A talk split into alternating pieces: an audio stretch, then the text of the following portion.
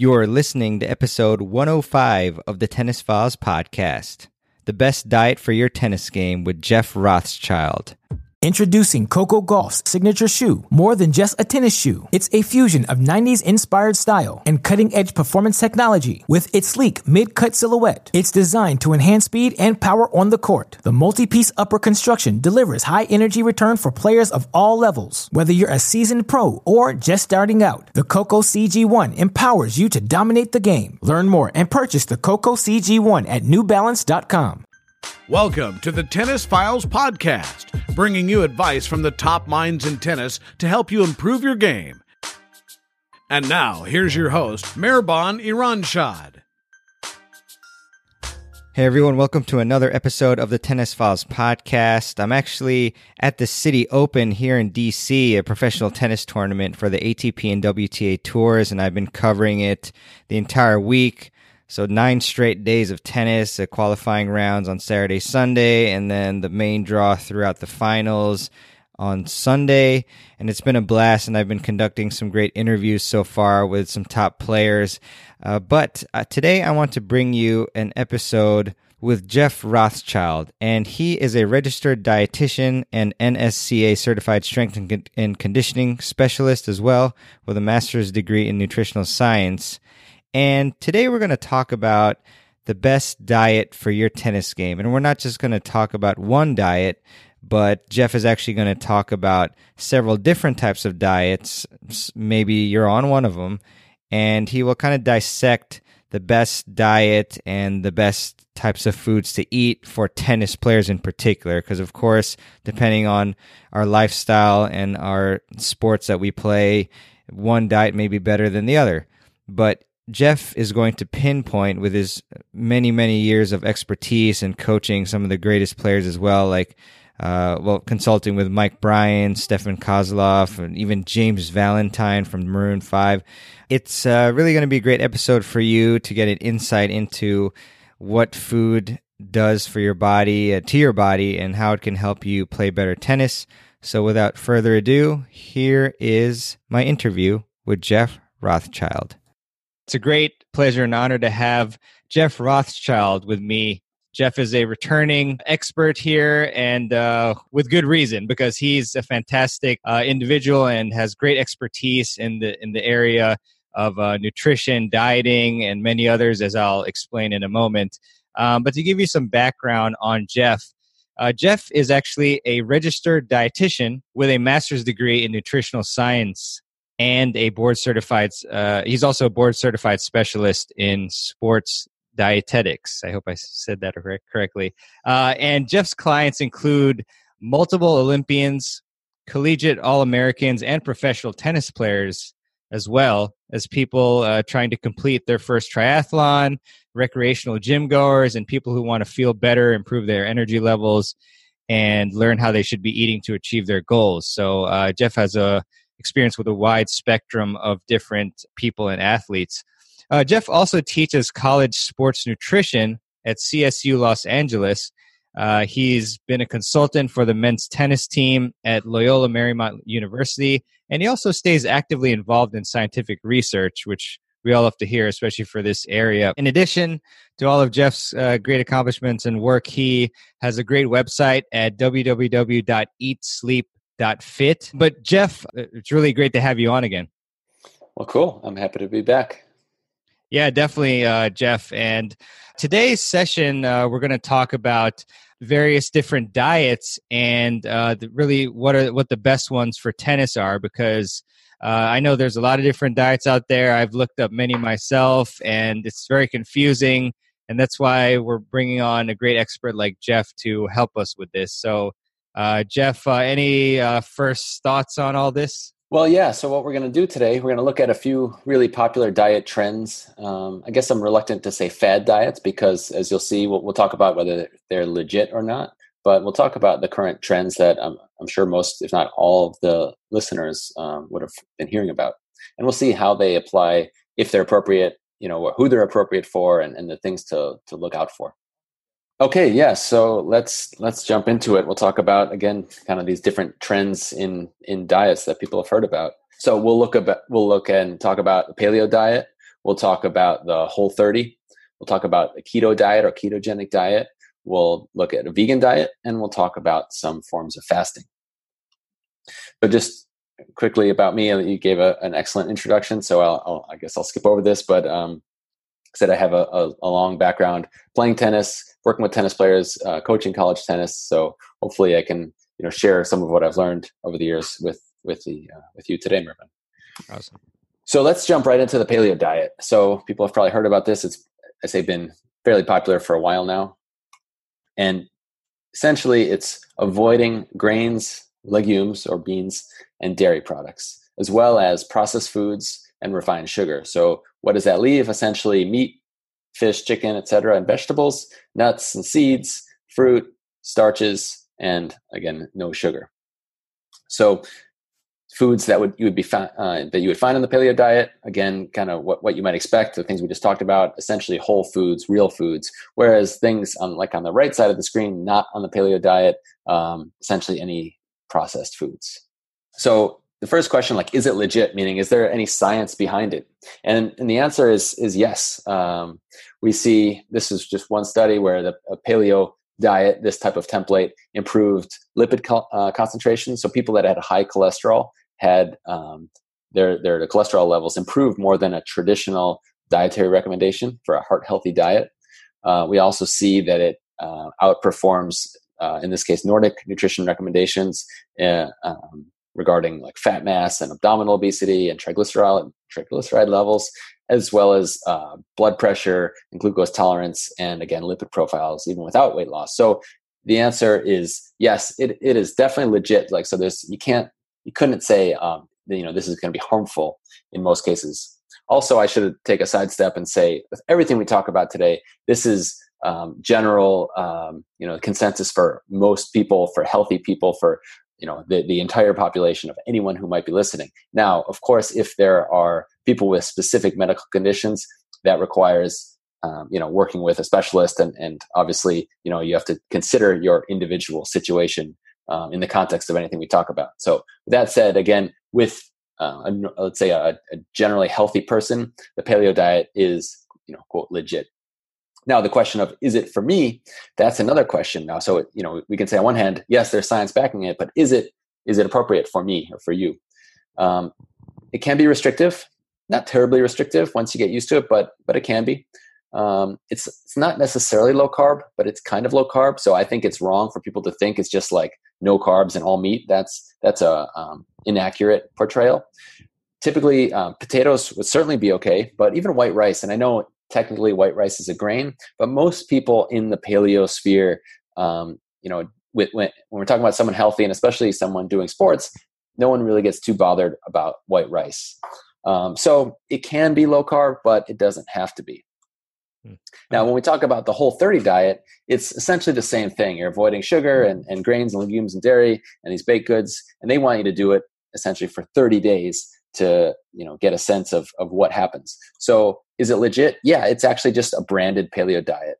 Um, and they they include some social support. So you might see this that logo. It's you know certain foods are whole 30 approved. They've got cookbooks. You get emails. So again it's it's they've taken the paleo diet and kind of um, really like i said yeah branded it provided um, some encouragement. You know you'll get emails on certain days. So it's it can be a useful uh, useful tool. So again is it for you? Well it's probably worth a try for most people but and this is important, you want to make sure you get enough carbohydrate if you're playing a lot of tennis, for example, or if you're you know generally doing any high intensity of exercise, high intensity exercise. Um, and you still you can do that. Um, you just have to be a little bit, um, let's say, strategic with it. So then, oh, did you have a question? Oh yeah, uh, Jeff, thanks. So I was curious about legumes, which to me is a fancy word for, I guess, mostly beans. But uh, yeah. what what's the rationale? Because I've heard a lot of great stuff about beans, uh, uh, like why why they take beans out of there. Yeah, you know, there, there's I really think there's not a lot of great rationale. I think it was initially like uh, mm, something. I don't know where actually where it stems from exactly, but there's there's some things in beans that inhibit um, absorption of other nutrients. But the thing is, and there's things called lectins, which are some people might have heard of that are you know essentially not good. These plant defense mechanisms. However, when you prepare them properly, like cooking the beans, and especially if you've soaked them and germinated them, those things, those harmful things, really uh, ba- basically go away, disappear. So there's, I don't think there's a compelling reason to avoid beans. Um, so you know, uh, and again, most people that are in the paleo world, uh, maybe I shouldn't say most people, but many people that are you know otherwise healthy and they they um, you know essentially just feel better or, or they, they are fine when they have beans. Some people that have let's say gut issues or maybe some autoimmune issues, they just don't tolerate um, any of the beans very well, and that could be f- for a variety of reasons related to gas and for you know just usually digestive issues. So I guess it's if you take like someone who's not well, not not super healthy, you want to eliminate all these foods that can potentially be problematic. But if we're talking about a healthy person, um, you know, there's I don't see any um, legit reason to avoid beans. Perfect, Jeff. And sorry, one other follow up here is uh, uh, to clarify. You mentioned white rice is generally okay in this diet. Uh, what about uh, brown rice? Yeah. So again, that's um, brown rice. In my opinion, is totally fine. Um, the difference between white and brown, broadly speaking, is brown will have more nutrients. So you're getting fiber and some more vitamins than is in white rice, but it might be a little bit harder to digest for some people.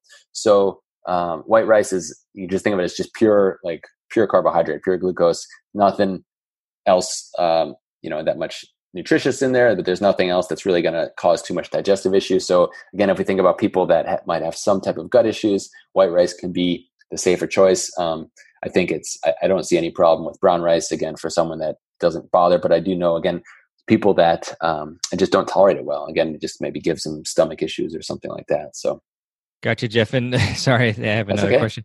Uh, I've seen in Costco and actually consume this, but they have like light brown rice, and I'm just curious because I didn't, to be honest, read up on that much. Like, is that just like a hybrid where it has like some nutrients but not as much as fully brown rice? Probably. Um, I haven't. I don't know the exactly what you're talking about, but it, but essentially, there's like I would think it's a degree of like how refined the rice mm-hmm. is. Mm-hmm. So that yeah. makes sense. Yeah. Cool. Thanks. Cool. All right. So yeah. So getting past that, then we can talk about the ketogenic diet or the keto diet, and that's essentially a very low carbohydrate diet. So less than 50 grams of carbohydrate per day, and it's very high in fat. So the carbohydrates typically would come from just vegetables. Um, you know, you're going to get, even though we don't think of like green vegetables and, t- and, tomatoes and things like that as carbohydrate foods, there is some in there. So if you're essentially they're less than 50, it's just to, they're kind of to just show up a little bit. Um, so put another way, you're just avoiding carbs as much as possible. And then you have to, again, have very high fat. So you actually have to add fats typically. So is it legit? Yeah, there is lots of research available and um, it's, you know, in, in largely speaking, not harmful, though there you could argue some some people don't seem to tolerate it well, meaning some people's cholesterol and things will go in the wrong direction on a ketogenic diet. But overall, most people can be quite, you know, can be quite healthy with the diet. So you can't say inherently it's unhealthy, but there is some important nuances there. So one, is it is it for me? So it's very restrictive. Um, and the, a couple of the important things you need to include a range of vegetables and a range of fats. So what I mean is technically, if you just ate like bacon all day, you know, you'd be in ketosis or on a keto diet. Um, but the the range of vegetables give you these different uh, types of fiber. So you want to include, you know, the different leafy greens and, and all different colored vegetables, because the one the things that give fruit and vegetables the color are what give a lot of the health benefits to us, and they um, all the vegetables will have different types of fiber. So you want to get this variety of fiber in your diet. So that's super, super important.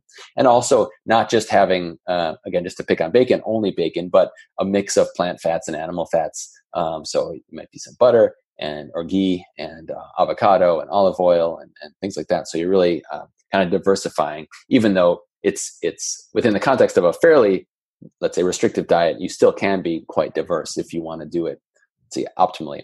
I don't think this is ideal for tennis. Um, uh, out of all the diets we'll talk about today, this is probably the least ideal for tennis.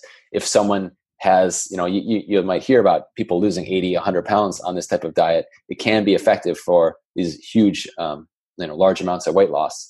Um, but I'm sure potentially some people listening to this might fall into that category. But if someone is, let's say, on a, if they're not looking for weight loss, um, I would not recommend it.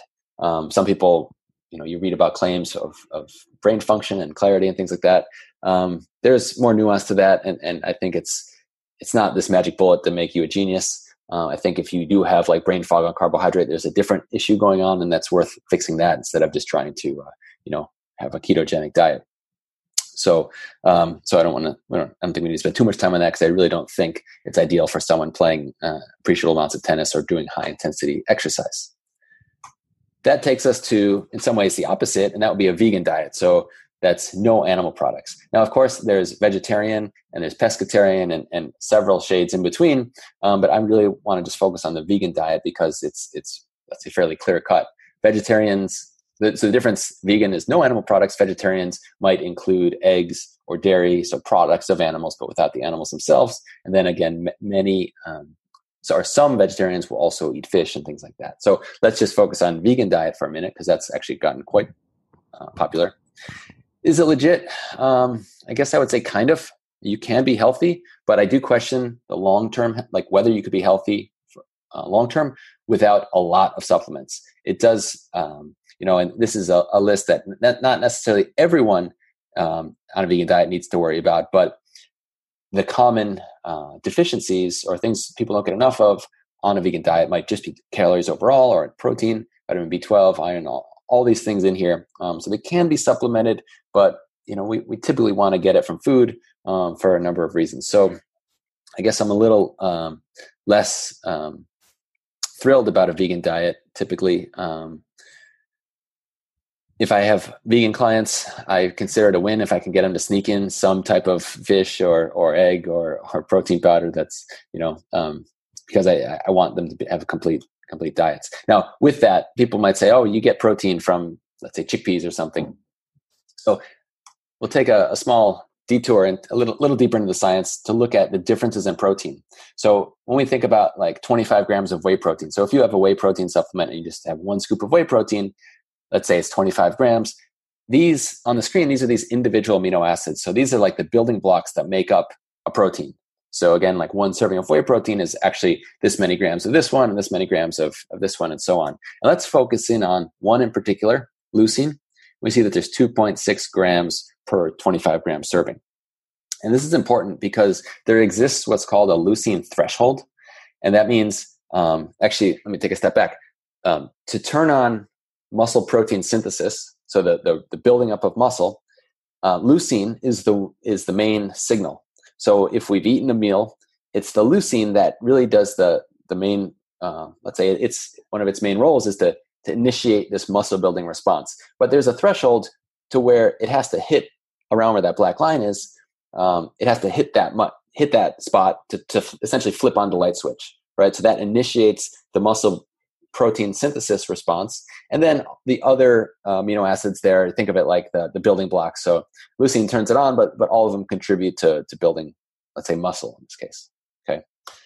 If we look at hemp protein, also 25 grams, so like one, one serving basically, and we look at leucine, we see that it's much lower. So it's not that hemp protein is inherently inferior, either overall or for making uh, building muscle. It's just that um, you need you might need to have let's say 40 grams or, th- or 45 grams to enable to hit that leucine threshold to optimally turn on that muscle protein synthesis right so you can't um, so what we could say is one for one um, pro- the protein between plant and, and animal sources are, are, are different but it's not that you can't get enough uh, from plant sources you just have to, to you know essentially eat more Gotcha, gotcha, Jeff. And uh, you know, sorry in case you're going to go into this, but oh, that's okay. But but uh, like what what vegetables have the most uh most leucine?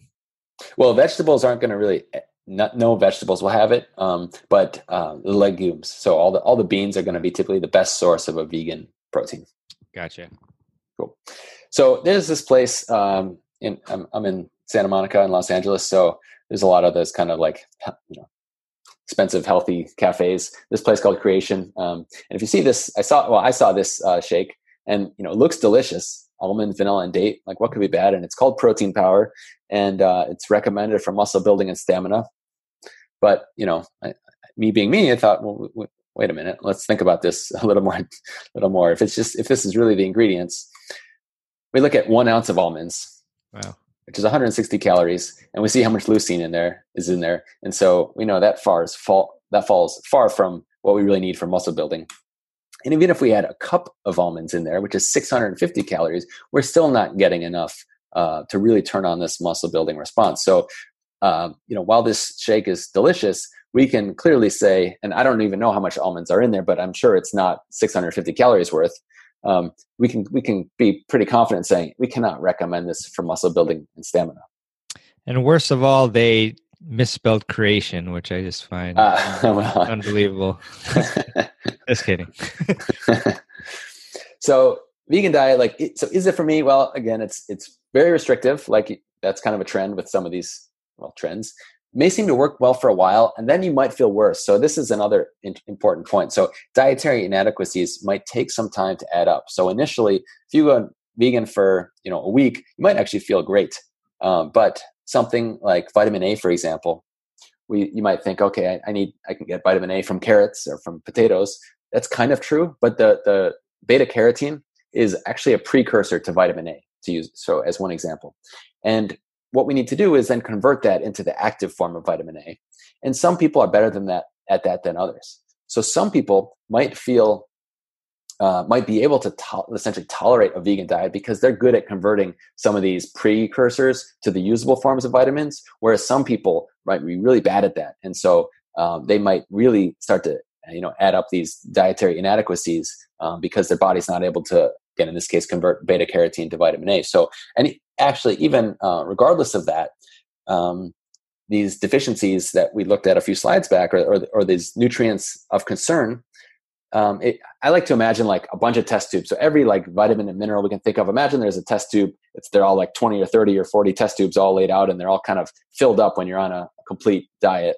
Um, and then if you switch to a essentially incomplete diet, those test tubes, some of them will keep their their levels elevated, but some of them are just going to kind of be gradually depleting. And maybe there's some point at let's say 20 percent um, where you start to feel this inadequacy, and that might take um, three months or even three years to kind of gradually dip down into the to the point where it could be concerning. Yeah, Jeff, and just a further comment. Uh, while I was in law school, which was yeah, quite a few, not quite a few, but a few years ago, um, I actually went on a well, I guess vegetarian diet, and at first it was great for me. I lost, uh, I think, like seven or eight pounds in a month, maybe, and mm. I, my endurance, I think, went up probably as a result of the weight loss, partially. But I felt like I didn't, uh, that my strength went down uh, mm. when I was lifting in the gym, and so I, I, I think I attributed that to not having a better variety in my diet but it seems also from especially from these awesome graphs that you had that i probably just wasn't getting i mean among other things not enough leucine and i, I don't think i was yeah. supplementing enough so this very very interesting stuff and uh, really shed some more light on why maybe somebody who's a vegetarian or vegan might not get uh, as much uh, gains in the gym as they might not uh, as they would want yeah, no, that's a great point. And and the good news though is, um, you know, there's some good plant based protein powders. So if you know if, if, that if someone relates to what you just said, you know, um, there's uh, two that come to mind are, are more popular. Vega and Garden of Life are two brands that make protein powders, and you'll notice they have a sport. Each of them have a sport version, and the sport version essentially has more leucine in it. So they they combine uh, different sources of, of plant based proteins to to add up to essentially the, the good amounts of the things that you really need for muscle building. So if there is a, an ath- athlete who is vegan or vegetarian and he wants to use a plant-based protein, they, there are some good options. Yeah, I've definitely seen those brands around, Jeff. I actually, well, I don't mean to, well, okay, I won't name the brand, but there was one uh, organic, like vegan brand that I uh, tried, and and I, I liked it a lot, but then one batch that I got, it was super like grainy and sandy, and I think it was just some sort of uh, a bad batch, and then I actually stopped having them. But so I don't know if like you've ever seen that as a common thing, especially with supplements not being really regulated. Um, yeah, much, uh, that's that's that's a good point. Um, um, there are certain supplements that are tested by third parties, and two notable third parties are Informed Choice or Informed Sport and NSF Certified for Sport. So if you see um, a, a product with that stamp on it, that means they've this company has paid this other company to essentially test for the quality control and things like that. And so that's the best. That's something important to look for with any supplements. Awesome. Yeah, great point there. Thanks. Cool. So um, one way to one thing to do is you can essentially check yourself. Uh, there's a couple of different uh, there's a lot of different websites actually, but PaleoTrack is one. That's what this is a screenshot for.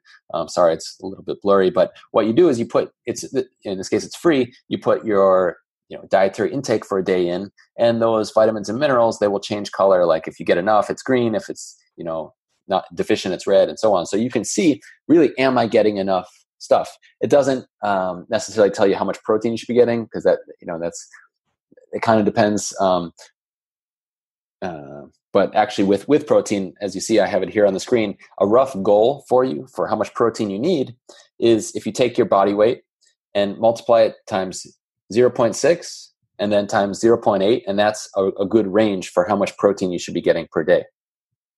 Okay. Awesome. Um, and then you know MyFitnessPal is another one but this one i like this one just because of the, the user interface um, and it's really easy to use. So and then I, I, I do want to talk about fasting for a minute. And there's a few different ways to, to practice type um, fasting. You might hear about intermittent fasting, and that sometimes people use it to refer to a limited eating window, which I'll get to in a second. But I like to think of it as a it's kind of an umbrella term to um, talk about some type of purposely um, restricting, or I should say, to to um, as an umbrella term for any time of any type of restricting um, that you're doing from your normal diet. So there's two options that I typically use. Um, one is this 5-2 approach, and this is more in the case with weight loss. Um, so if we think of like a normal, let's say your normal intake is 2,500 calories per day. And if you eat 2,500 calories per day, you'll maintain your weight. Okay. And then you say, okay, well, I want to go on a diet. So I'm going to restrict by 500 calories a day. So I'm going to do 2,000 calories a day. And that would put me at 14,000 calories at the end of the week as an aside with tracking it's it's very tough to do it extremely accurately but let's say for this example you're able to weigh and measure your food absolutely perfectly so you know i'm getting exactly 2000 calories a day. I need 2500 so i should be in a 500 calorie deficit each day right? That should lead to weight loss uh, and it will for some amount of time Introducing Coco Gauff's signature shoe, more than just a tennis shoe. It's a fusion of 90s inspired style and cutting edge performance technology with its sleek mid cut silhouette. It's designed to enhance speed and power on the court. The multi piece upper construction delivers high energy return for players of all levels. Whether you're a seasoned pro or just starting out, the Coco CG1 empowers you to dominate the game. Learn more and purchase the Coco CG1 at newbalance.com. Another approach, though, because it is tough uh, both to be accurate in creating a 500 calorie deficit as well as just to maintain it because well obviously you're you're depriving yourself. Another option is this 5-2 approach where two days two non-consecutive days per week you you consume around 500 calories. And if you do that you can consume 2600 calories on the other five days per week and have that same deficit of 14,000 at the end of the week. So you'll still be losing essentially the same amount of weight, but you only feel like you're on a diet two days per week. And that might sound like it's unhealthy, but it's fairly well studied. It's not unhealthy. Um, it ten- tends to be, for some people, easier to ad- adhere to, comply with. Um, obviously, you wouldn't want to do that on the day you were playing tennis. Um, but if you had like a couple of off days or some flexibility in your schedule and you just wanted to really restrict, also it's it's quite a bit easier to count 500 calories because you know it's well it's not very much food so it reduces the uh, margin for error. So that's one approach that i definitely use with people but if you're training a lot and if you're training every day this is not a good approach. The other option is what people sometimes refer to as intermittent fasting whereas you're just limiting your eating window so what from the time you start eating till the time you stop eating if you start at 6 a.m and you stop at 6 p.m like uh, that's a 12 hour eating window. If you start at say 10 a.m. and and uh, uh, stop at 6 p.m., it's like an eight hour window. And so this has been gaining in popularity, and it can be. It's also uh, fairly well studied, so, somewhat well studied, but seeming to be safe and effective. Obviously, if you're eating in a 12 or 13 hour window, it's really not even much of a thing for most people. It's like 7 a.m. to 7 p.m. or something like that. Um, that's not much of a stretch for people. However, sometimes people do eat within a 15 or 16 hour window. They start eating at maybe 5 a.m. or 6 a.m. and they eat until 9 or 10 p.m. And so if you go from there down to 12 hours, you'll see quite a bit of benefit. And uh, you know, or if you don't have to go to this eight hour window, sometimes people think there's just like magic. You have to do it 16 hours off and eight hours on. But, um, you know, 9, 10, um, 11 hours will still give some benefit. Uh, Je- Jeff, so with the with this uh, limited eating window, I've actually I know quite a few or several people who are doing this, uh, especially from work. But I mean, what's the main benefit? Like, what if what if I'm like, you know, I I would just gorge myself in these twelve hour this twelve hour window. Like, I don't I don't know. Like, what what's the main benefit yeah. for trying it? Yeah, uh, with you know with a twelve hour window, I, I don't even see that as much of a thing. That to me is just like good health. Like you know, leaving about twelve hours. Um, it's you know I typically eat between like seven and seven, so that's like you know just normal. So it's not going to you're not going to see much of a benefit, but um, unless of course you typically eat in 16 or 18 hours. But um, the benefit is one benefit is that it's it's purposely, um, especially if you crunch it down to nine or 10, you're going to essentially eliminate some foods that you would have otherwise eaten. So you might be you know really eat big in that window, and you probably and so you could probably gain weight by eating an eight hour window. But if you eat kind of like normal, what happens with most people is they just it's like stop eating after dinner. So they've cut out whatever the bowl of cereal at night or you know the ice cream or whatever it is. So you know in, in many ways it allows someone to not count calories but still be in a bit of a deficit. Now with that said there might be some additional benefit to these extended overnight fasts um, slightly extended. So some the stuff that happens at night, like the repair processes and things like that. You're giving your body a little extra time to do that, and so there, there probably are some benefits that extend beyond the calories. Um, but we, I think it's easiest to just think about that as like one of the primary benefits.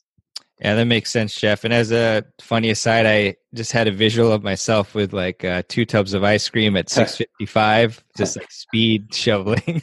Yeah, you know that that's the thing. You know, some, sometimes people might get into that, and even myself, I, even though I'm not on a, any strict routine, I, I do have. A, I don't like to eat past seven, and so sometimes I will shove a little extra food in right before that. But um, you know, you might do that once or twice, but I think as a habit, um, I don't. I don't think most people would do that. But of course, it's not for everyone. And if you find yourself as like trying to just get it in before the clock, then obviously that's maybe not for you. Yeah, thanks. But very, definitely interesting to to to learn about. Appreciate it. Yeah, um, and so this actually though, also with that, I, I would bet if you ask your people, your friends at work or colleagues um, when they do the window, a lot of times people have adopted this like skipping breakfast and um, eating from like noon to eight p.m. or something. I can say unequivocally, unequivocally, I'm not a fan of that. An earlier window seems to be better. Now, if you're just if it's allowing you to create a several hundred calorie deficit um, and, and, you used to eat like in a 12 or, or like a 15 or 16 hour window and you cut it down to that noon to eight like it can work for people. But comparing an earlier window to a later window an earlier window is essentially always pretty much always going to be better. There's benefits um, to protein at breakfast. So um, and this you know this will definitely go beyond the scope of, of this uh, conversation but it, eating protein at breakfast makes you less hungry later in the day. Um, it increases your satiety. It, it, decreases your appetite. It really affects you even at breakfast. Uh, excuse me, lunch and dinner. So it has what's called the third, second, and third meal effect. The breakfast can affect how your body processes food later in the day. So, um, um, you know, this is a dietary pattern that many people probably can relate to. And I can't tell you how many people I talk to that say, "Oh, I just have a really light breakfast, and I'm really good at lunch. I just have like you know, I don't know, a sandwich or something. And then, you know, and then after that, the wheels come off. And people don't, people have such a hard time connecting the fact that, you know, it's not that they're so, um, let's say bad after lunch or from the afternoon on, they're just hungry. Right. And so if you need 2,500 calories in a day and you eat nothing at breakfast or just 100 calories or something, and then like a couple hundred calories at left at lunch, your body is going to be like responding to say, dude, you know, we're hungry. So this is not a good meal pattern. Ideally, you know, roughly balanced, or you know, maybe with snacks, maybe without. Um, but this will be much much uh, healthier. And this also relates to like so. If anything, the opposite should be true. So because our body processes foods differently at different times of the day. So earlier in the day, if we think about the food's got to go somewhere, it's either going to go to our muscle or our fat, and our muscle cells are more open to those calories. Later in the day, our fat cells are. And similarly, after exercise, our muscle cells are more receptive to those calories, and away from exercise, our fat cells are. So, depending on when you exercise, this would affect how your pattern should be. If you go to the gym before work, that breakfast after that should be, um, you know, one of the biggest meals, if not breakfast and then lunch, and then a smaller dinner. If you exercise, maybe play tennis or, or go to the gym or something after work, then that's a, a case for having three more even meals. But this should never be uh, the case. I can you know, it's I, almost everyone I work with um, that that changes from this type of pattern to the other. Um, you just see like just so much drastic improvement in, in energy and and hunger and I mean just kind of everything. So um, basically, if we start to sum this up, um, you know, essentially, what do I do, right? So some amalgamation. There's some benefits of a paleo diet, not eating too much processed foods. Um, uh, one thing I, I didn't, I kind of skipped over, but as far as a fasting, another option for fasting would be like a um, uh, uh, limiting your food options. So maybe a vegan Monday or something. And that really the benefit, I think it largely comes from a calorie reduction on a certain day. So that can be an approach. So if we think about like, okay, I want to get some protein at breakfast, we want 12 to 15 hour daily or it should say overnight fasting window. And that kind of depends on the season. Uh, essentially, you want to eat most of your food when the sun is out, and you want to put more of your carbs around your workouts. So if you're not doing any exercise, then you don't need a whole lot of carbohydrate. But if you're doing a lot of exercise, um, then that's you know that's how you should you know, where, where, you should put them. So um, if you again have a hard workout in the morning, definitely getting protein at breakfast, but then you know having some carbs with that, and, and maybe at lunch, and then having a smaller dinner. Um, and so yeah, that that really it, you know it can be kind of simplified down to those things. Um, and so kind of piggyback, piggyback on on that. Um, I guess this is a good time just to, to mention um, what I've done for people. I, so I work with people, um, you know, on a one-on-one basis, but I've also put together a video course that I'd be happy to share with you guys, and and uh, included a, a, discount code uh, for Tennis Files 2019. So you can get to that through my website at eatsleep.fit, and there's a tab on there for uh, courses for a tennis nutrition course, or you can just go eatsleep.fit slash learn and use that discount code. But essentially, this gets then more into how to eat around the tennis. And, and so what, we've done, talked about here so far is really just kind of general nutrition advice, but I didn't want to leave people uh, without something to like, what should I eat before a match and on the court and in between and, and how to hydrate and things like that. So uh, I definitely wanted to share that with people. Awesome.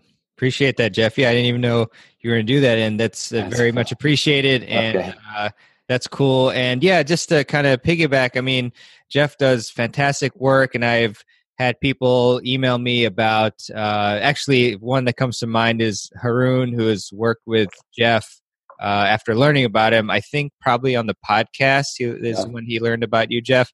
Yeah. Um, and then, uh, yeah, and he's he's been very happy. I actually met up with him, I think last year or so, and uh, yeah, it was so. Yeah, I mean, just great stuff, and I definitely highly recommend everybody to check out uh, the nutrition uh, course from Jeff. Just uh, g- great quality stuff.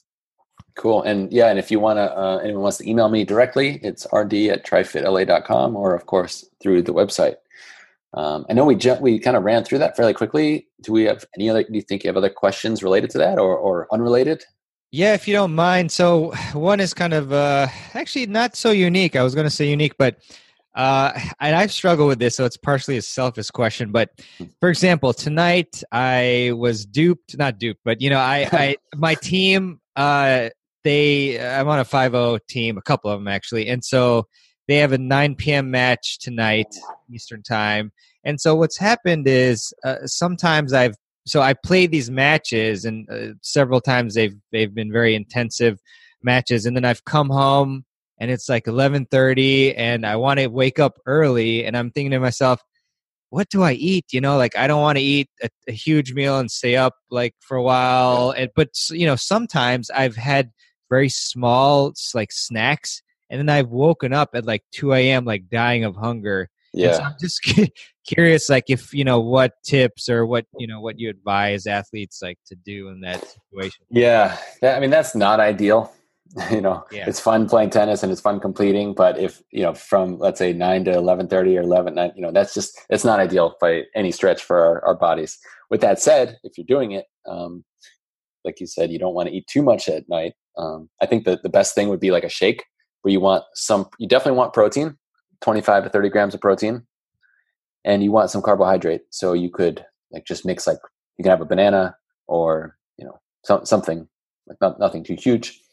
And together, that's you know if you did a, a, a, shake with protein powder and a banana, I mean that could be about say 200 250 calories. It's not very much. It's nowhere near what you probably you know, should be getting in if if you had played at 1 p.m. But I think it's a good compromise to get something in your body, start your let your muscles recover, kind of de-stress your body because this is important too. If you think about exercise, um, you know it, it's it's a stressor on our body. That's how we get fitter, and and that's kind of the point of exercise. Um, and if you exercise and then just don't eat anything, your body is still in that stressed state. So food is largely a signal to say, okay, stop breaking down and start building back up. So we're kind of turning off the stress response and we're going to rebuild. So, you know, again, you don't want to eat like, I don't know, a giant like plate of food. So the bare minimum of like how much protein, just getting something in, like 25, 30 grams. And then, um, uh, yeah, I think uh, some carbohydrate. It could be a recovery drink that has carbohydrate and protein. It could be some chocolate milk. It could be, um, you know, just like a banana or a couple slices of bread or something. Great stuff, Jeff. And uh, also uh, thinking about the vegan slash vegetarian diet. So, in order to get that through that threshold of, I forgot if it was 2.6. yeah, around two. Yeah, two, 2.2, something. Oh, okay, cool, awesome. Of, of leucine. So, if you were to advise um, you know these uh, these dieters to like introduce one or two proteins i think you might have mentioned one or two actually but just to like recap like which proteins would you recommend that wouldn't be like too harsh for them to all of a sudden eat but would be uh, would be great and help them further with the vitamins? you, you, mean you're saying if someone was vegan but they, they're open to like adding in some some yeah. non-vegan thing? Yeah. Yeah um if they wanted well, uh, say like so a whey protein, but they, you can get a decent vegan um, protein powder, so that's not necessary. Um, I would say eggs. Um, actually, I know you mentioned like not too hard to digest. That that's a, a huge myth. Um, like there's nothing you don't lose the ability to digest protein. So if you haven't had an egg in 20 years, it doesn't mean you can't like you're having protein. Basically, um, if you think about protein as like a bunch of bricks, like all glued together, and then those separate bricks are those the different amino acids like we looked at in that graph. But your body even if you're consuming lentils your body is breaking down those bricks and breaking them apart. So there's no difference. Um, it's not like you know people think it's pretty much i, I think I, I, should just say it's all it's it's a mental thing. Um, a placebo effect or nocebo effect mm-hmm. is actually um, you, you can eat an egg after not having it for 20 years. You can have a piece of fish uh, you know, chicken, whatever. Like, so um, it depends on kind of how open the person is. I think eggs are a great, um, like if you're going to have one thing, let's at least have eggs because there's so so much good nutrition in them. Um, but if you would do fish, it kind of like I guess depends on the person. Um, I might get them to have um, if someone was kind of open, I might have them do like liver pills, like sup, um, supplemental desiccated liver pills um, because that's like nature's multivitamin, and, and they I'd probably would be hard pressed to get them to eat actual liver. Um, I think scallops are actually a good. Um, no one really goes for this, but scallops don't have a central nervous system, as far as I know. So if it's like a um, if it's a, a, humane reason people are vegan, um, I, you can't really argue with with scallops, as far as I'm concerned, because they don't feel the pain.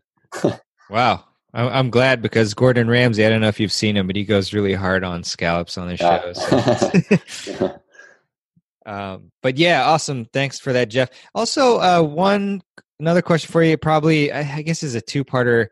So, um, as far as the, these diets, like first off, do you have any tips on tracking, like an easy way to track as much as we need to track at least? Because I think a lot of people they think you know they, they they want to like lose the weight and they want to track the calories but they feel like the tracking itself is too much work and then they don't do that uh, and then second part is tips for sticking with the diets as well like because some people like they try something for a while and then they just go to the next yeah.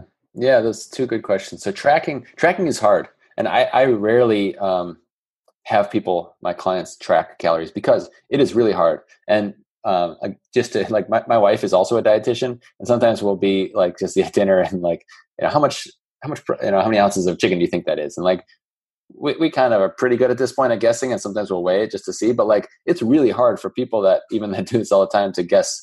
Um, I mean, I guess if if you weigh long enough, if you weigh and measure your food long enough, you get good at it. But um, it's very hard. Plus, all the multiple ingredients. Like if you're eating out, it's just it's the the, the error uh, that's introduced is just so large. So I'm not a huge fan, but um, your your eating window. So that's a really good reason then to say, okay, it's super um, inaccurate oftentimes to track food. But I know if I stop at 6 p.m., 7 p.m., okay, I'm, I'm automatically eliminating that, um, you know, again, that, that bowl of cereal or whatever I have at night. So that could be really important. Also, you can think back to your protein goal. So um, uh, we said, um, you know, 0.6 to 0.8 times your weight in that many grams of protein. So let's say that works out to 120. Um, and what you'd want to do is not have zero protein at breakfast and zero at lunch and then all of it at dinner, but ideally um, roughly evenly distributed between three to four servings. So if your goal is 120 grams in a day, that could be you know three times 40 or four times 30 or some combination. You know, and so I might think, okay, what is how do I get 30 grams of protein at breakfast? Well, it could be a shake, it could be um, a couple of eggs and some Greek yogurt or some combination.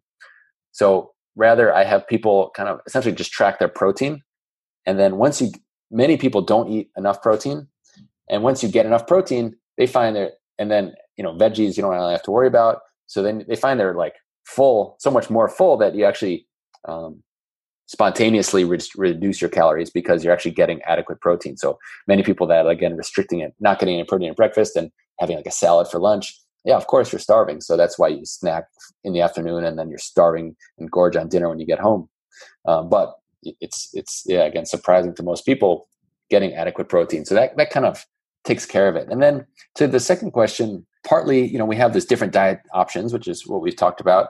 Um, but it's it's kind of when I in that summary slide. Uh, actually, I'll just go back.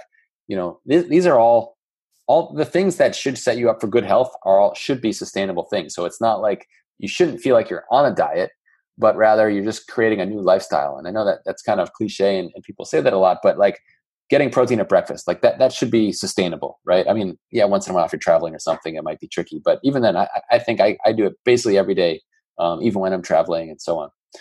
12 to 15 hour fat, you know, overnight fasting window. So basically don't eat late at night. I'll, um, in the winter when it gets dark earlier, I'll, I'll try to cut off at 6 p.m. But now, now that it's, you know, summer, I'll, I'll go maybe more to like 7 p.m.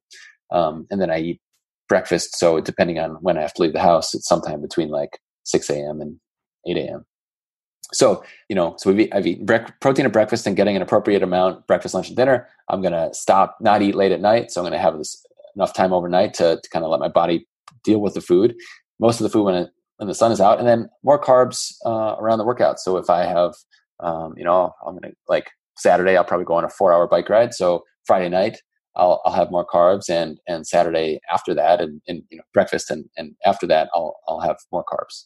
So all these things that should set you up for good health, um, you know, they should be sustainable. And if you feel like they're not sustainable, even just these these basic patterns of good health, then you have to figure out well, what um, why why are you on a diet? Why do you want, care about your health? You know, if if it is it to improve your tennis performance, is it to to see your grandkids? You know, to to to be old enough to see grandkids, whatever, like whatever's driving you to to to eat like an adult, essentially. And now I, mm-hmm. I'll start to sound like a little bit like a prick, but like to some degree, we have to eat like adults. Like I would love to eat pizza and donuts all day, every day. Like they're delicious, right? Like, but you just can't do it. And I think um, kind of stepping up a little bit, and even though what what might be considered as you know, I don't eat that bad, or I eat kind of normal or average compared to other people I see. Um, you know, that oftentimes, um, I guess depends who you're around and what you see, but like that's oftentimes pretty terrible. And so, kind of resetting your compass for like, okay, what's what should my normal pattern of eating be like, and then I can branch off and have some indulgences. Uh, I just had a macaron um, before I, you know, after lunch before I came here. Like, it's not like I'm like Spartan, but like, you know, there's some of these key things that I, I make sure to you know stick to. Love that, Jeff. Appreciate that. Um, oh, do you mind actually uh, unsharing? So oh, sure yeah. get you at the end here. Yeah. Face. Awesome, Jeff. Uh, so yeah, I appreciate that. Uh, wonderful presentation. And uh, like I said, I highly encourage you all to check out Jeff's nutrition course. We'll have links below this video. So check them all out. Uh, and uh, Jeff, just want to ask you one final question here today, which is uh, what is one key tip that you can give our audience to help them uh, improve their diet? Ah, yeah. Um, I guess to, to sum it down to one thing, um, I, I, I gotta just have two. Sure, that's fine. I, will uh, let you do. It. I think I think protein. I think eat breakfast with protein, and I think, um, and let me just qualify that further because I'm sure there's gonna be someone listening saying, "Oh, I, I skip breakfast. I feel good." Um, and and yeah, no breakfast is probably better than a donut breakfast or a muffin breakfast. But until you've really gotten into a groove with with some breakfast of protein, but I guess my one the, the big one then would be to stop eating at a certain time. And what that time is for you, it'll be different for everybody. It doesn't have to be 7 p.m. like I do, but I do think making some effort to let's say not eat dinner too late and then don't eat after dinner. So whatever that means for you and, and logistically, if you got to go home and eat with a spouse, try to eat earlier and then don't eat after dinner. And that is one of the, the single biggest things I think that, that I think would, would, would help people. Awesome, Jeff. Well, like I said, uh, awesome, awesome having you on the summit as always, and uh, really enjoy talking with you, and uh, really appreciate all the great work that you've been doing. Uh, it's always fun to talk to people who really know their stuff, uh, and you're definitely one of them. So uh, it was really fun. Thanks for coming on to chat and uh, to to teach us all of this about the different diets and and the best diets for us. I, I know that a lot of people. Uh, will enjoy this one and uh, and really improve their health, their tennis, and their lives uh, from this presentation. So, uh, thanks so much, Jeff. Really appreciate it. Awesome, my pleasure. Thank you. All right, I really hope you enjoyed this episode with Jeff Rothschild on the best diet for your tennis game. And if you enjoyed this episode and if you like the Tennis Files podcast, I would really appreciate it if you would leave a review for the Tennis Files podcast. So you can do that by going to uh, iTunes, Spotify, or any other podcast app that you're using right now to listen to the show and just leave a review. I really appreciate that. And I would also like to leave you with a quote at the end of today's show, like I often do. Today's quote is by Satsuki Shibuya. And Satsuki said, By doing what you love, you inspire and awaken the hearts of others. I love that quote, and that's what I'm trying to do with with tennis files and the podcast and so forth and my YouTube channel, just trying to extract the best tips and advice for your tennis game and uh, hopefully inspiring you to play better tennis and enriching your knowledge of the game and everything you need to do to be successful. And uh, a lot of this will transfer over to success in your life as well. So, uh, I uh, really appreciate you listening to the show. And it's also really been cool meeting several of you at the Citi Open. Uh, there, has been several people who have come up to me and, and mentioned that they've listened to this show or they're fans of Tennis Files and uh, I was actually in my friend Will Hamilton from uh, Yellow Balls in his suite the other day, and uh, shout out to Linda who I met. Uh, he texted me and mentioned that she was a fan as well, and so yeah, just really cool stuff, and I really appreciate all your support of the show. And there's uh, big big things coming for it uh, down the pike very soon.